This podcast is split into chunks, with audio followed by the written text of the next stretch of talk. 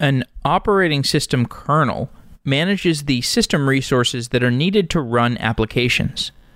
The Linux kernel runs most of the smart devices that we interact with, and it's the largest open source project in history. Shuah Khan has worked on operating systems for two decades, including 13 years at HP and 5 years at Samsung. She's worked on proprietary operating systems and a variety of Linux operating system environments, including mobile devices. Shuah joins the show to discuss her work within Linux and her experience contributing to open source. Shuah has made significant contributions to kselftest, a set of tests for Linux. Testing the Linux kernel is complicated because there's so much depth to the code base and such a variety of ways that Linux can be used. There's also a variety of ways that the operating system can get tested. There's smoke testing, performance testing, and regression testing. There are trees of tests, and as a developer, you may only want to run a subset of the tests. The conversation with Shuah ranged from the low level practices of testing the kernel to a high level discussion of how the Linux kernel can reveal dynamics of human nature. It was great having Shuah on the show. I really enjoyed the conversation, and it was at the Open Source Leadership Summit put on by the Linux Foundation. So, thank you to the Linux Foundation for inviting me to that. Before we get started, I'll mention two events that we are having in the near future. One is the Software Engineering Daily Meetup at Cloudflare. You can go to softwareengineeringdaily.com slash meetup to find out more. It's April 3rd, and it will be a conversation with Haseeb Qureshi, a cryptocurrency investor and friend of mine, and he's been an engineer at, at Airbnb and uh, many other places. He's really a great guy and interesting to talk to. So to find out about that event, you can go to softwareengineeringdaily.com slash meetup. And the other event is the hackathon. You can go to softwareengineeringdaily.com slash hackathon. This hackathon is for a product I'm building called Find Collabs. It's a product for finding people to work with on your projects. We're having an in person hackathon at App Academy, and we're going to hang out. We're going to have some food. It's going to be on Saturday, April 6th and you can find out more details at softwareengineeringdaily.com slash hackathon i would love to see you there if you're in the city or in the bay area and so softwareengineeringdaily.com slash meetup softwareengineeringdaily.com slash hackathon if you're interested in either of those now let's get on with the show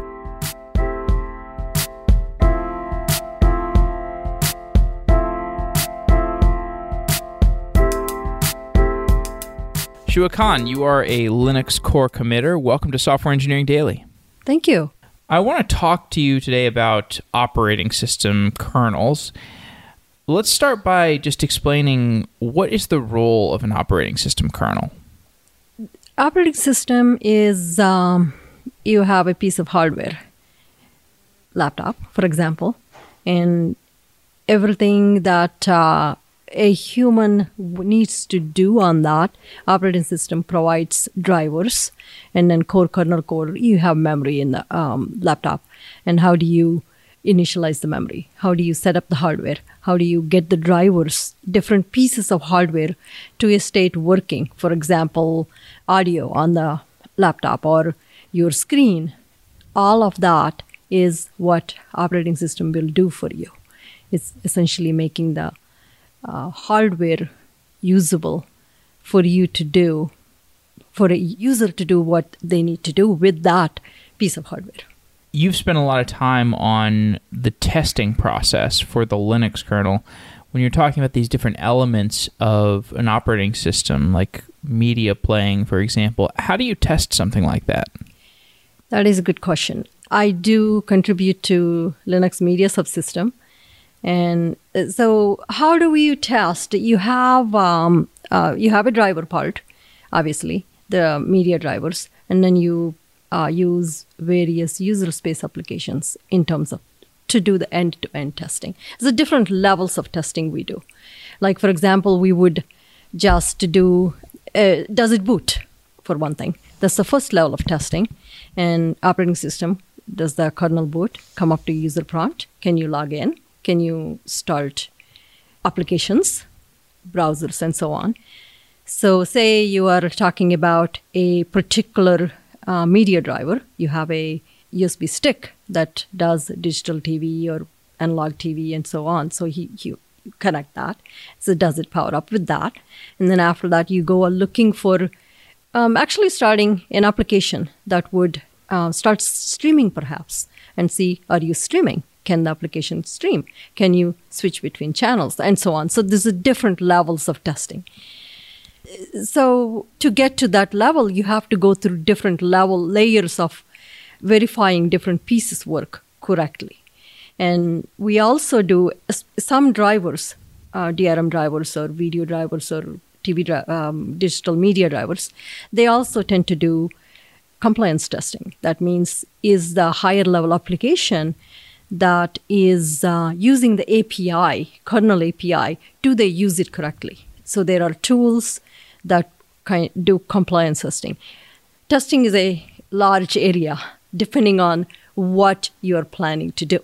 Mm-hmm. So as a developer, if I'm um, developing, a, fixing a bug or developing a new feature, I have to first learn to understand what are the pieces that I need to use to test that particular part. And kernel self test itself is a regression test suite. Over there, we have multi developers, as kernel developers, we come up with a test and say, hey, this is the test I want to run when I am taking a new patch, or I want to be able to just quickly apply the patch, boot the kernel, and run this test. Run this shell, it could be a shell script or a C program, just run it to make sure that the patch doesn't do any regressions.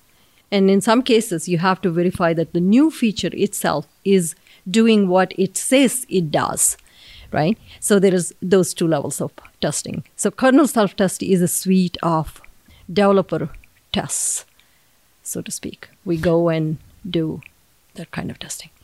Is there a a sense of continuous integration or continuous testing in Linux kernel? Like I'm much more familiar with web development, and you obviously have continuous delivery in in web development.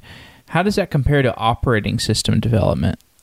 We do the, do that in the Linux kernel space. What happens is um, we have test strings that continuously take patches that are coming in and run various kinds of tests. Like, for example, just a compilation test.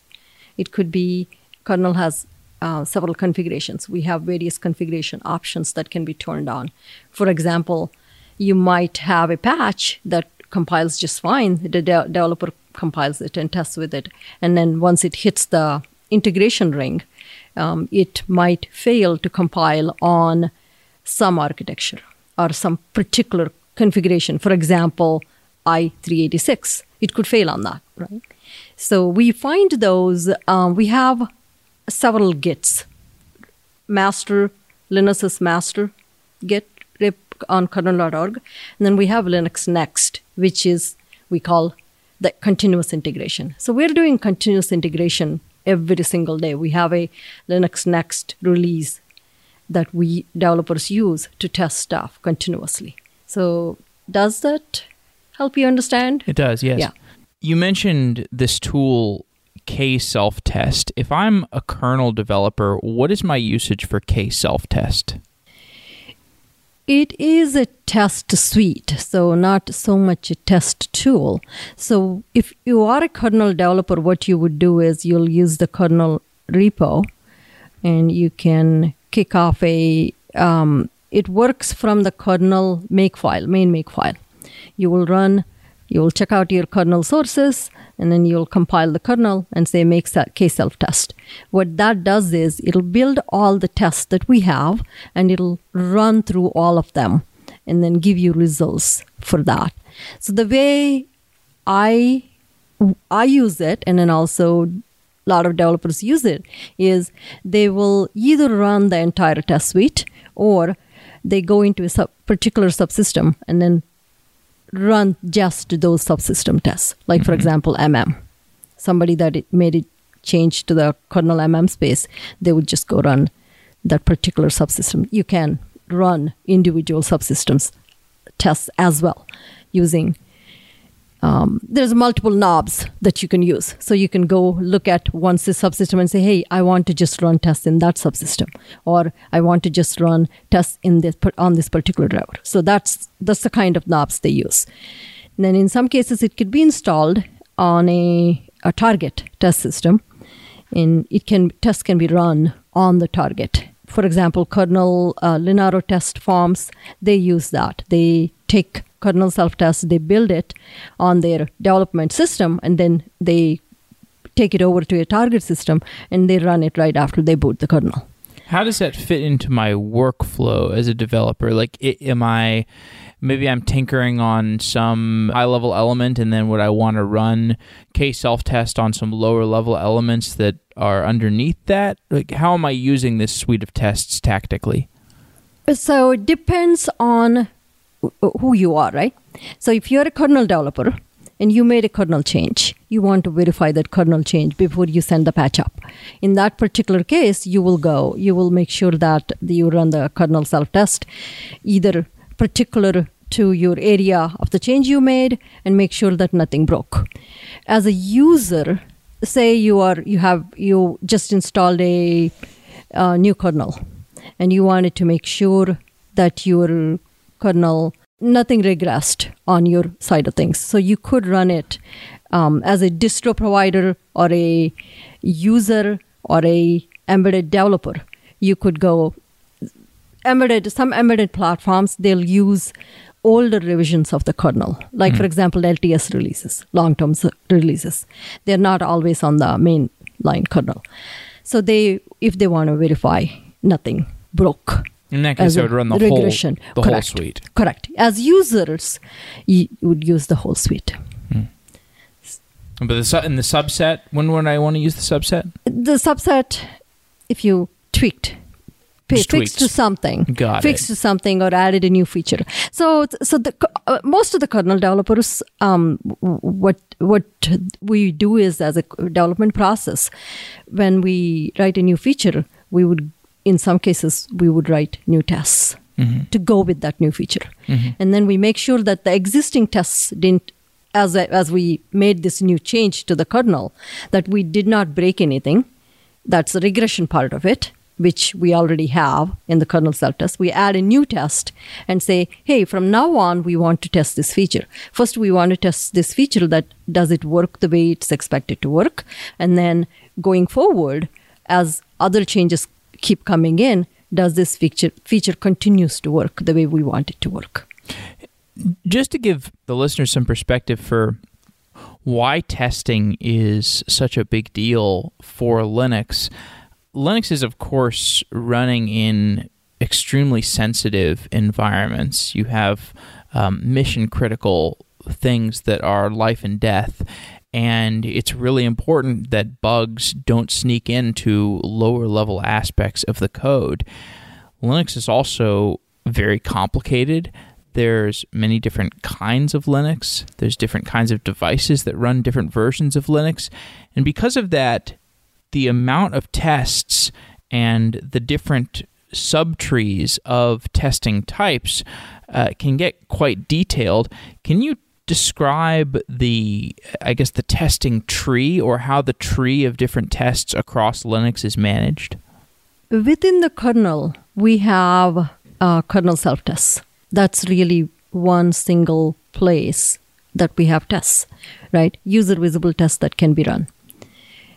Individual drivers and subsystems, they could have some self test they kick off and run. Like, for example, you will have a test code driver, for example, or a um, subsystem might expose certain test teams or uh, interfaces to just the testing programs. So you would the test uh, kernel self test tests use that to exercise the kernel.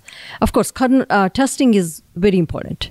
It's a part of um, validating, qualifying kernel is really important because it is the foundation piece in any of the Linux ecosystem. You want to have those bits. So it it, it so that so we have various methods to in the kernel to verify things. Like, for example, we have, if I am uh, writing a, uh, changing a driver, for example, I would go turn on configuration options in the kernel that make sure that my locking is sane. That mm-hmm. means I'm not locking here and leaving the lock, leaving that lock, not unlocking it. Those lock and unlock are balanced. So I can I can go into the kernel and say I want to turn on those options. So which which which is I do. So and then in other cases there we have other debug options that will go and say um, look at KASAN for example address sanitization. So we can turn that on and then it'll go make sure it's these are all not something that you would turn on in the field right but you would do it during the development or you would do it as a validation mechanism before saying everything looks good so you would go and say hey i'm going to turn on address sanitizer and tell me if i have any um, memory that i am using after free or um, any kinds of uh, memory issues i might have that's one example. So we have various tools within the kernel, configuration options, compile time configuration options that we can turn on and debug. So we use all of these mechanisms. And in addition, we in some cases we have tracing. We can turn on tracing on trace events. Like for example, um, you are um, you have a host and then you are KVM, you have a VM running. So you say, hey, I want to take this device and assign it to the VM. So we can, if we are interested in looking at, hey, how this process is working, is it correctly working? So we can go and turn on trace events. So during runtime, and then turn them off if we want. Uh, tracing is an mm-hmm. interesting one because uh, well, I, have done some shows about mm-hmm. distributed tracing. I'm assuming tracing is somewhat just non-distributed tracing is somewhat similar, where it's measuring the latencies through the different paths that it's that a, a, call might be taking, or it's measuring at least that the call is is making its way through the different lower levels. Or I guess maybe you could define what tracing right. is. In this particular case, these are trace events. Um, a, a, way for us to uh, get a feel for how a particular user action might be taking paths similar to that. It's kind of taking paths in the kernel, and we want to make sure we are tracing the path it's taking. It could be used in two ways. It could also be used how fast something happens, mm-hmm. performance tracing. And the other aspect is is it taking the right paths in the kernel that right. you expect you to take. Right. So as a debugging tool. So those are two different uses of that. I think what I'm what I'm getting at is that we have multiple ways to debug and test the kernel, mm-hmm. and then we use depending on the uh, depending on what we are doing as kernel developers, we all we do we use all of those avenues to test the kernel during development, integration, and then debugging. So if I had some change and then I ran a performance trace on it and there was a small increase in latency mm-hmm. due to that change, how would you know if that performance penalty is is like a bug or is something that would be considered a regression? Because sometimes you know it's a tolerable increase in latency. It's not a big deal. Nobody's ever going to recognize it. Is there some judgment that's involved in that process um, yes, yes. Depending on how bad the performance impact is and why that um, why it's introduced, you have to. The way I go go about it is I have to first root cause and say why did why am I seeing the change? So what happened? Is that change? Can that change be explained, or is it is it avoidable? Um, maybe there is something in that path I introduced uh, something that that I might have an alternate mechanism that does not introduce that performance penalty. It all boils down to root causing and analyzing is it absolutely necessary to do so? And in which case, the code needs to be rewritten, right? I mm-hmm. mean, you know, y- there might be a better way to do that piece of code, or um, and so. so there is, there is, it depends on what kind of performance impact and how it can be solved. It also depends on the nature of it. What are some other judgment calls you have to make? So you know, what, latency might be one. Like, okay, is this latency go actually going to matter? Like, let's say you do a root cause analysis, you find that um, okay, the root cause is actually like just a trade off that we made in the code, and it's actually just going to increase the latency, but it's not a big deal because it's something that's asynchronous and it doesn't actually matter. So we're going to just leave it in there. Um, but are there any other areas of, of testing that, like, here's an example. You might say, okay, we introduced this new module and um, we've written 100 tests for it. We could write a thousand more. Should we write a thousand more tests? So that's an example of, of a subjectivity kind of question, like the question of do we have enough testing? So testing is an interesting thing. You really have to verify even the test code, right? Test code test code itself is could be buggy. So there is always a balance of how much testing. It needs to be targeted testing, in my opinion. I mean, you can have uh, that's that's how I view testing. I go and look at um, how you can verify. There's two kinds of testing, right? White box and black box. You probably heard about that. Functional testing versus overall testing. Black box testing would be a lot of a lot of the kernel developers. We are fun- doing functional testing and white box testing. We kind of know what, in some cases, what to look for some of the some of those tests are important because if something shows up in a white box type testing functional type testing like lock imbalance it will ultimately show up in a black box user hmm. test case. When user is using they will run into it. So do they run into it after 10 hours of use or 1 hour of use? That's a different thing race, is it a race condition or is it going to happen all the time? So there is always a balance. To me, um, you have to. It, I there is a mix of white and black box type tests that would make a, a good test suite. I can't quite dif- put a number on it saying, okay, should you be writing 1,000 tests? You might be writing 1,000 tests that really don't, aren't useful. Or you could be running one single test that's really useful. Mm-hmm. So um, I recently had to do this. I was uh, I maintain USB or IP driver, and we have had some security uh, issues that came up in that driver, and then I fixed several of those. And then I was sitting down and looking at it and I thought, is there a one shell script I can run that could exercise all of the different paths. And it took me some time to come up with it. Hmm. I was kind of sitting there and I'm going, okay, this is what I do when I'm testing this. And so, okay, can I somehow put that in an automated form and then put it in a shell script, mm. which I did. So now I run through that test and that actually finds a lot of things. Like, for example, if I go um, do some kind of action, like attaching a device, that's what the driver does attach the device. And can I detach it?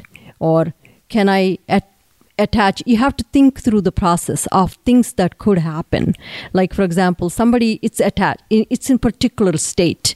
So you have to have when i'm writing a test i kind of have this uh, state transition in my head. I might not actually put it down but i kind of go okay mm-hmm. somebody could come in and ask for the device that's already in use. What do you do do mm-hmm. with in that particular case. So you kind of have to think through and then automate as much as you can. Mm-hmm. Obviously, you cannot automate everything. So we have, um, I was recently testing, um, I'm doing a media um, feature on the media resource sharing feature recently. I, I, have a patch test, batch series out for review. So I was looking at that patch series and I'm going, how do I test all of the exclusion cases? So I came up with a set of applications I can use. So I'm running all the manual tests and because a lot of these applications I'm using are not low level enough that I pretty much have to have their GUI based or they you need to kick off a streaming and such. It takes a manual effort. So now I have a document. While I was doing that, I wrote this tape tabular form. Okay, uh, of if the device is in use by this application, can the other application use it, or do you see busy? So I have this tables sitting there that I need to go back in the next few weeks or couple of months to see how I can automate it. So you always start with a manual testing Mm. and then say, look at the manual testing and then say, can I automate this Mm. somehow using the tools I have? Or is it possible I can automate? So these are all the processes I go through anyway. So in my, when I'm doing work. What about security testing? How how does that fit into your workflow? As far as- so security testing is um, like for example hey i mean in, in terms of denial of service is a kind of a security kind of problem right? So somebody if if you could get a system to a state it's not responsive that in itself is a is a problem. So you, security testing spans a mul- range of general kernel testing itself. There is the specific aspects of so in, in for for the driver I was looking at any time a user can get a system into a state where it's not responding or it panics or crashes those are the uh, security vectors you have to look at. Networking for example. Networking it involves uh, getting user packets from the user space for example. So can somebody send you an offending packet into data into the kernel via a network packet? And how does the kernel react to it? That's one angle. So you have to kind of think through that. And there is a lot of effort going on in the kernel uh, right now fuzzing. Uh, we go and look at the fuzzing and we uh, and there are fuzzing tests that get run and then we have a backlog of bugs of course. So we look at those and we see how to fix them right? In some cases it could be injecting errors. We have a way of injecting um, certain errors to see how the system reacts. And some of those are um, security related right? I mean you could could you and also can user a re- regular user can they get visibility into the um, uh, kernel memory and can uh, there are security is multiple aspects. Can a user view privileged data? So it's, it's various aspects of that. I am i'm starting to look at some of the, the bugs that we have at the moment. And then in um, the google uh, syzbot uh, sorry syzbots um, they are doing a huge effort on finding some of the problems. So i'm starting to look at those and see what can i do in terms Can of Can you talk more about that? The f- fuzz testing. Uh, testing is um, um, automated. Automated. uh, So it's a lot of it is auto, auto-generated code. Like for example, so okay, one It's kinda, example. It's kind of like chaos testing, right?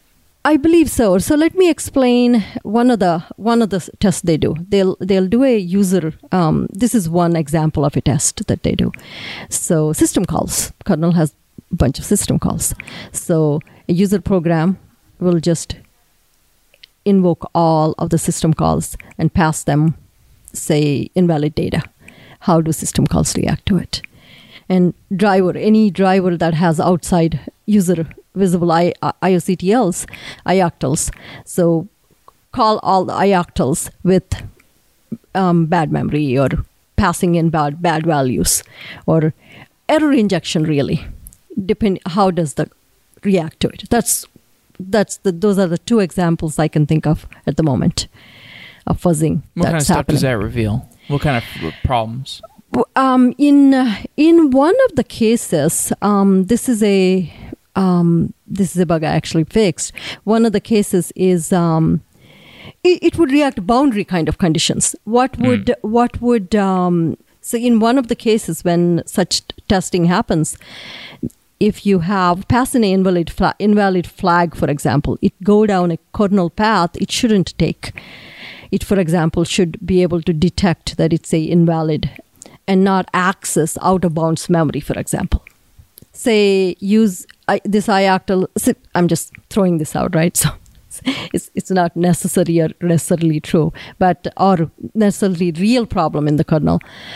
Say you you have uh, use user can pass in a range of for a value 1 through 255 or whatever if the ioctl comes in and then that ioctl specifies a the wrong range does kernel start to access memory that it shouldn't access and go down a path Mm. and get encounter a panic or a warning or a you know it will the driver itself run into an error that potentially could impact Mm. the other subsystems Hmm. Now, would would fuzz testing help prevent something like heartbleed from making it to production? Heartbleed, where you, if I remember correctly, you basically had a buffer overflow problem, right? That that was a, a vulnerability because people could could access you know access buffers that they shouldn't have been able to. some of the are, are you talking about some of the recent problems that No, not the- spectre kind of thing No, not Spectre. it Oh, was the one before that, Heartbleed. I don't remember it very well. Though. i don't Okay, Yeah, all I right, don't, that's fine. yeah, um, right. Well, what about Spectre? So, uh, I, what was Spectre? Was the uh, I don't know if you if you can if you can articulate what that was and Um, that is related to hardware, right? I, I can't say Ah. I, I can't I can't uh, speak to it that much. Okay. Um, because I don't.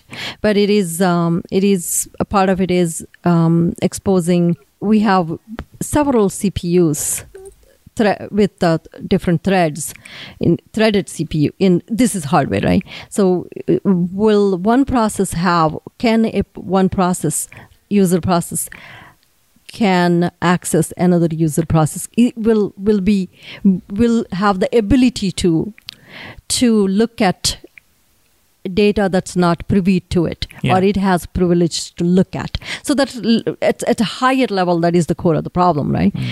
So but yeah memory management isn't it's a very complex piece. I can't say i know much about it. Ah okay. Hey, do you know much about like testing it or how well one can test? We have several management? tests in in the kernel self test suite that we do use to test. But when I am I'm I don't I don't play in that area that much Mm. to know Okay. the, the extent of testing. Right. Okay. How do you test networking for a single node operating system? Like Linux is is a single node operating system, but it's op- often you know networking with other nodes, and I I assume there are certain tests you would want to run that would involve multiple nodes. Um, wh- what's the process for testing those? You're talking about networking between two different systems, or yes, you're talking between about two different operating systems. Oh, I see. You're talking about almost. Um, you're talking more about, say, you have a almost almost like heterogeneous kind of s- testing that you have different op- operating systems Yeah. running Two operating their own networking stack. Yeah, well, for two- example, Yeah. exactly two Mhm. two different operating systems talking to each other. Is is that in the purview of a kselftest or No, it's not. But Okay. I have done it in the past. I used to work on NFS, um, kernel um, NFS part uh, for um, HPUX. it's networked that. file system? Correct. So at, in the in that time um, when I was working on that, we would actually have um, um, interconnectivity f- fests we call them hack fests or inter- interconnectivity fests. So we would um, th- that is one of the objectives, being able to uh, say it can. Um, uh, NFS can interoperability does interoperability work at that level? Will you be able to? NFS is just an example, but TCP/IP stack, for example. So you, will you be able to take? Uh, could you have a client running on a Windows system, for example, and then you have a server running on Linux? So how does the communication work? Um, and if you have NFS is again packeted packets, right? You have like and any other a packet, uh, you would take a packet, you're sending messages back and forth. Is it interpreted correctly on both sides, depending on the stack? So in that particular case, you would run tests to make sure that's that's one of the tests you could do both doing both client and server side have the reverse if your application say it's a server client model and if you want i don't know if we talk about server clients anymore as much with the cloud Yeah. but uh, but that is the kind of testing that you would do to make sure that even when you have different networking stacks involved on either side that you are it's a TCP IP protocol, right? You'll if if you follow that protocol, it should work. But and then the other aspect that I ran into, I had to deal with is that if you have a, um, you might have the same operating system, different architectures could come into play based on uh, big endian versus little endian but that's all networking. You have to worry about those aspects as well when you're designing the um, messaging format messaging packets i'm not talking so much about tcp ip for example you came up with your own um, you're using udp as a base but you're using your own uh, application level protocol on, on the top so you have to worry about those aspects so is that Yeah. is that what you're looking for? I'm. I Yeah, was, yeah, yeah. Okay. Now, you were at HP for 13 and a half years. Correct. What did you learn about operating systems at HP? I was working on. Um, I when I was um, at HP, I was doing uh, HP-UX kernel code. I worked on the low-level um, PCI Express drivers, a lot of the ACPI That's an operating system HP built. hmm HP's version of Unix, right? It's a, I believe, I think it's a probably at some point a BSD based one, and yeah, it's um, it's yeah, and then it's big endian because uh, that's the big thing with the um, so You say Big endian? big endian. Okay, right. Yeah, I'd say. So we um, IA64. Um, that's one of the ones uh, early IA64 servers I worked on, and PA-RISC as well. S- my fun uh, experiment with that was when I, when we were bringing up a new system, IA64 system.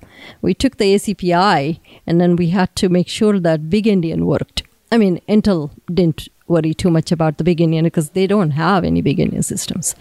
So had to go through and make sure. And I, were, I did a lot of um, PCI Express work where HP's servers, there a lot 64 way, 32 way, 16 way servers, even 8 way. We did uh, on, we supported online replacement on those PCI Express online replacement. What that means is you could yank a card out and replace it. And so all of that goes all the way from when you get a there is a way sequence of things to do. You push a button and you say, okay, it goes into driver has to go into a, a state, and then drivers have to detach itself, and then you go into ACPI and make it make sure that you actually get it ready for removing the device, and then you put the new device back in and it has to recognize. So it kind of spans from all the way from low level ACPI all the way into the user level. that was fun. Hmm. I lost a lot of thumbs doing that because you had to actually pull them out. so it was, was fun. So that's uh, that's the that's the work I did, and then I also worked on shutdown paths. For Hmm. example, you know how to gracefully shut down in various cases Why is the that hard? system. It's just the way some of the internals of the operating system worked in terms of. Do I remember even now? so, um, when you have a 64 way system, or when you have multiple um, CPUs, you have the sh- the way the operating system, the internals of the operating system worked. You had to gracefully shut them down in terms of various. It's it's not hard. It's not hard Mm. hard per se, but coordination between different CPUs. Mhm. Okay. It's wh- just, wh- you know. what can go wrong? Um, you you might um, one CPU might choose to not. Okay, so this is this is very internal to that particular operating system. This is not going to span. That's totally fine. So, this, oh gosh, I don't remember. Okay, to no the problem. Extent, Don't worry about to it. the extent you're asking, yeah. Don't worry about so, it. Yeah, Samsung. What about Samsung? So you worked there. Uh, Samsung makes mobile operating systems. I guess at that point we're talking about Linux. Tell me about the world of mobile operating system development. it's it's um it's a very different. So I came from doing large 64 way type sys servers and I don't think I ever worked on desktop as much, but going to all the way to going to really small phones, right? So one of the things um, that one of the things that they encounter is there is a lot of um, vendor drivers that sometimes vendor drivers that come into play and there is a lot of pressure of time to market type things. So one of the things i realize i noticed is that it is hard for them to go um, take keep up with the main line in a lot of different cases. Like for example you know you they they when they release a product and obviously everybody wants their phone to be working. I mean i, I think i'll get mad if my phone isn't working. So it's harder for them to move to main new mainline kernels as fast as they would want to because they have reasons to keep keep up with the mainline because mainline has new features coming in new they do we all want to move to the mainline because mainline uh, linux kernel has uh, more features right mm-hmm. it's continuously we're fixing bugs mm. we're adding new features sure. so we want to move at the same time you also want to keep your product stable mm. so it is a continuous mm. balance of the two activities and in some cases some cases they the phone vendors want to stay on a long-term release. So if you just continually try to merge with mainline, are you going to get merge conflicts, or are you just going to get errors in how the code interacts? You could get merge conflicts, and then also in some cases, um, phone uh, vendors might have their own tree that they are keeping internally because they might fix problems they are encountering. They might not have time to upstream those, send it upstream, the fixes. Mm-hmm. So, yeah, the merge conflicts, plus something might break. I was that is one of the things I was doing when I was at uh, Samsung.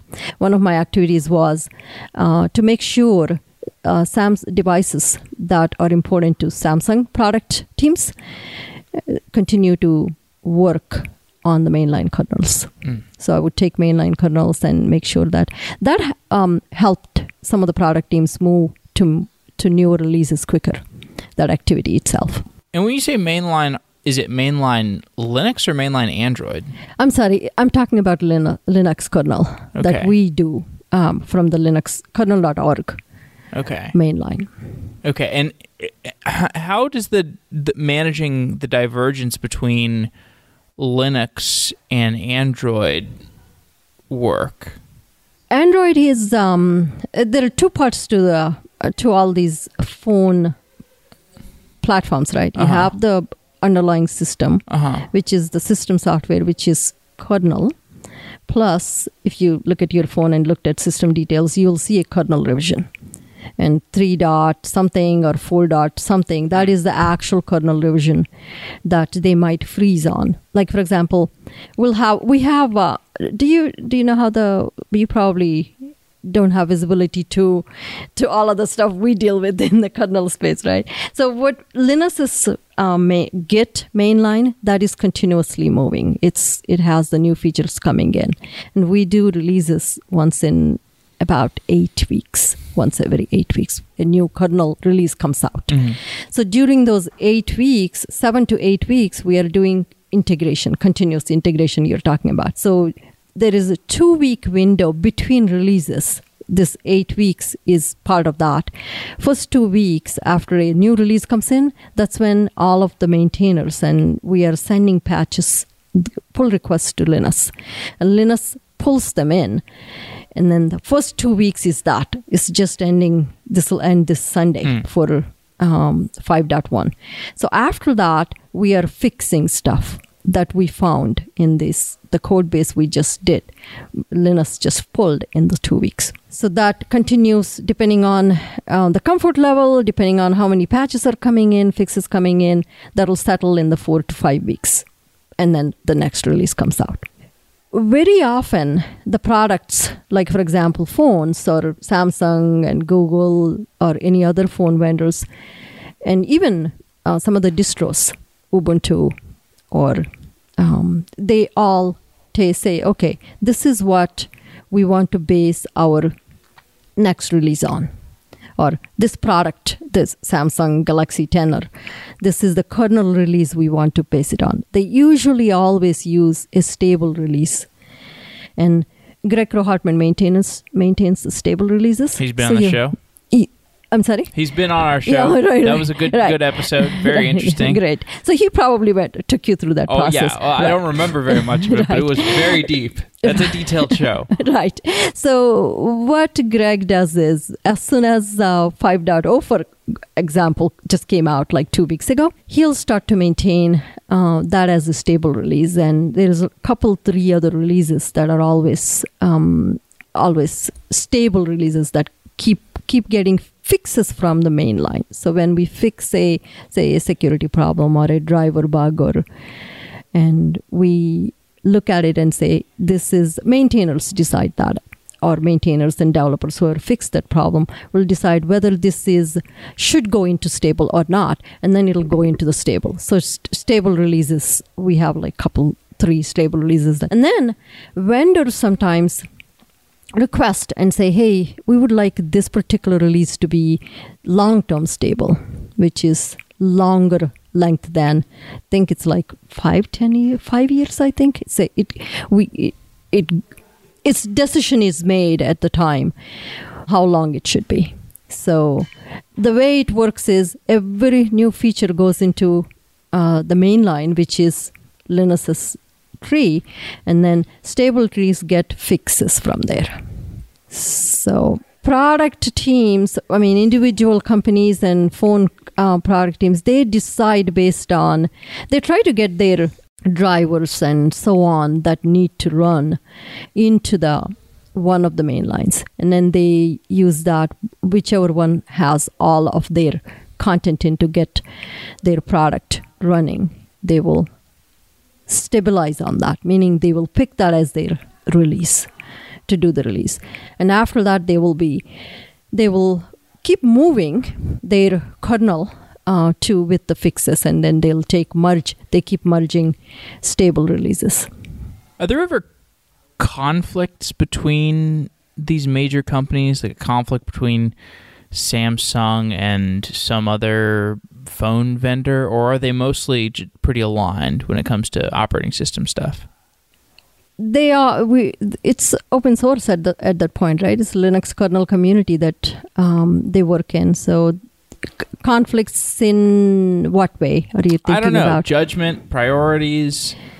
so as open source developers we uh, we are looking to work in open source right? Like for example we might have wear two hats but at the same time we're always looking to work with. Hmm. uh, we don't think of it as um, in in a sense we don't necessarily um, think of ourselves as belonging to one company or the other uh, because that's not very productive. Because you want to do you want to do uh, advance the kernel the way that scales and improves for the betterment of large generally general features as opposed to specific features or a product specific feature for example. And if there is a product specific driver i mean it, it's still a component it'll come in. Uh, that will be in the driver space but if it's a, there is a driver that's needed for a phone to run that will be part of the driver. And then for example samsung would contribute that code and they will maintain that. I don't we there is no um, uh, we i can't think of a conflict that Mm. we will have about a feature that you know this is it, people are willing to listen and say hey uh, we want this but it needs to be generic as well. Hmm does that answer your question? Or are you Yeah, looking no. for something? No, no. So what I think is interesting about Linux is it's this enormous project. It might be the the most people project significance intersection. Uh, the you know the biggest Mhm. project managed by the most people with the most impact in human history. I, I don't I don't know of, of another. I can't think of another. Um, what has your work in the Linux project taught you about human nature? Um, that's a good question. So it's again a collection of individuals, which is um, I find uh, working in the Linux kernel. I have worked on a lot of projects before. I started working in working in the open source and then um, contributing to Linux kernel. My sense is that people are welcoming. They would want you to do your best and contribute. They will give feedback because you are putting yourself out there with a large number of when you send a co- piece of a patch out right you do not know what kind of comments you would get back so you have to i have learned i mean it's a growth process you have to learn about you have to figure out it's a self discovery as well you kind of go how do i until you actually send your code out and then when somebody uh, says huh there is a better way to do this. Um, you have to understand that you have to say huh yes that is a better way to do it. And then you have to it's a self discovery process of when somebody points out something. Would that bother you or how would you react to it? So it's self discovery aspect. You should be able to take uh, feedback and criticism. And there is always if when you look at uh, 6000 or 7000 or 10000 people there is always a percentage of the people a large percentage of people want to work with you and there could always be somebody that doesn't want to or you know you you'll see different kinds of personalities Mm. just like any community um, Yeah. so what i found that works well for me is i like to the way I like to work is um, that i would take the feedback and then look at the feedback and say hey then end of the day we all are working to introduce the best code the one operating principle right Mm. so we might have differing opinions on what is best so at that point communication becomes very important so if you want to survive in open source community you have to have good communication Mm. in terms of being able to explain being able to explain your the problem you're solving and then also other interpersonal issues as well in terms of how would you react to uh, feedback and criticism or how would you go back and say hey i understand what you're saying but this is what i'm thinking so be able to have that conversation and it's a process And I imagine delivering criticism and delivering feedback is is also an art. Correct. Those are, yes, obviously, yes. So it is tough. It's a tough process. Both are tough. Giving uh, criticism, giving feedback in a way that uh, you want to uh, give a feedback in a way it's very constructive. Yeah. It, it, it, and it has to be taken, viewed the same way as well. So both are tough. So it teaches you a lot about hum- just humans, that Right. we are all humans. We are not perfect and we make mistakes and we have to be understanding of each other and then keep going. It sounds like a great feedback loop though personally for like personal self-improvement of communication skills. Oh, of course. Yeah, it is. I have learned a lot. I mean, you know, I yes, it is it is a I mean, I do I have taken I mean, there is one thing I remember from a while back I took a technical communication type class. Hmm. How do you interact with in teams or uh, how do you so one of the things that stayed with me and i still use it is if you ever have a situation where it's emotional situation or then you want to not match emotion with emotion try to uh, because if you uh, it's like adding fuel to the fire right? So so if you you have to sit back sit back and say hey what can i say that would doesn't add contribute? If somebody is getting upset about it about something i mean it's actually something to use even in personal life too. Somebody is getting uh, upset about something you don't want to say something that upsets them more because at that point communication stops. You have to stop and think how could you? And thankfully in email based communications it is actually easier in a way right? In a sitting in a meeting room actually talking about code it's a little bit different in a way than uh, doing it over email because So you you have time to. Yes, If you make a mistake, there is a delete button, right? well, there's a delete button, but somebody probably has an audit log, and right. No, I mean email. If it's you're sending email, Yeah. you can always look it over multiple times. I mean, That's at least look at it one more time Right. before you hit the send. That's you know um, send button, right? so you can kind of look it over and say, how am I? How how would the other person take it? We might not think about it. I mean, you know, so so email um, gives you that little bit extra time. I'm saying, email based communication or that a little bit of extra time to think about it and say, hey, um, you know, Definitely. I like how Google and Gmail recently now you have an undo button after you send the email, which is I mean it only lasts for like 3 seconds or something. Right. But like if you actually make the emotional mistake, the undo button you're like, "Oh, okay, okay, undo, undo, undo." Right. You know, you've got a 3 second window. or it could be an emotional mistake or it could be something. I have done this. I would just be thinking something and then I, I just come up with, oh gosh, this is a real problem, right? I mean, with this piece of Uh-huh. code. And it could be mine. Um, And then I would just rush, respond in Russian and go, man, I should have thought about it a little more. And Right. you know, it could be, it could be.